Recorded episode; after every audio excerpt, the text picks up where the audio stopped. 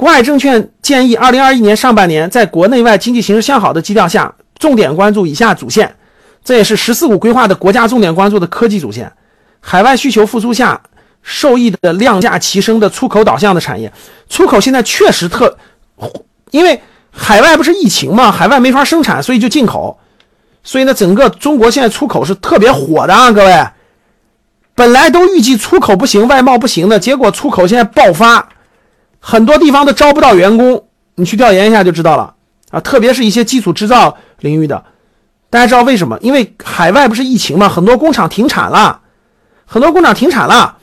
比如说以前，比如说以前美国在墨西哥，在什么其他国家生产的东西，现在由于疫情不都停产了吗？只能订单就下到中国了。现在那个货运的价格，整个海运货运的价格都上来了，出口现在非常火爆，就是因为别的国家受疫情影响没法开工，只有中国能开工。中国的订单现在饱和，非常饱满，很缺员工。大家调研一下就知道了，就跟口罩似的，就跟口罩似的，全世界都不能开工，只能从中国订购了。所以原来真的是认为。我跟你说，各位，这就是原来真的都是以为外贸。大家知道，这次疫情之前，外贸是很紧张的，外贸很难受的，出口贸易战加上各种外贸已经快撑不下去了。结果没想到疫情，哇塞，爆单，真的是爆单，全是加班。我们教室里有很多格局学员都是做外贸的，特别深圳地区的学员，真的是爆单，而且海运量特别贵。你看，你看那海运公司对吧？一万个货柜一次就能几个亿，是的。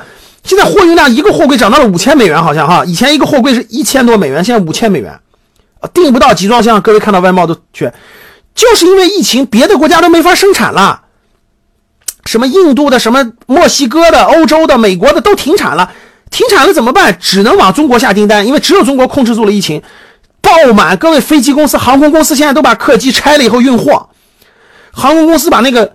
我所了解到的海航的货运公司，把整个客机把那个座位拆了以后，全部运货，真的是货狂赚钱。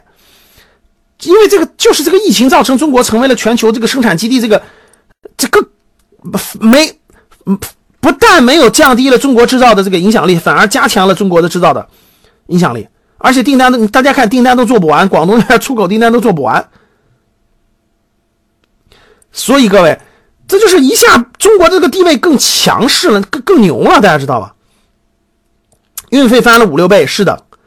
所以各位，为什么你看这个很多券商都建议这个就是跟出口导向相关的产业的，估计这个业绩都爆棚。今年今年二零年的业绩都爆就爆发，明年业绩也会爆发。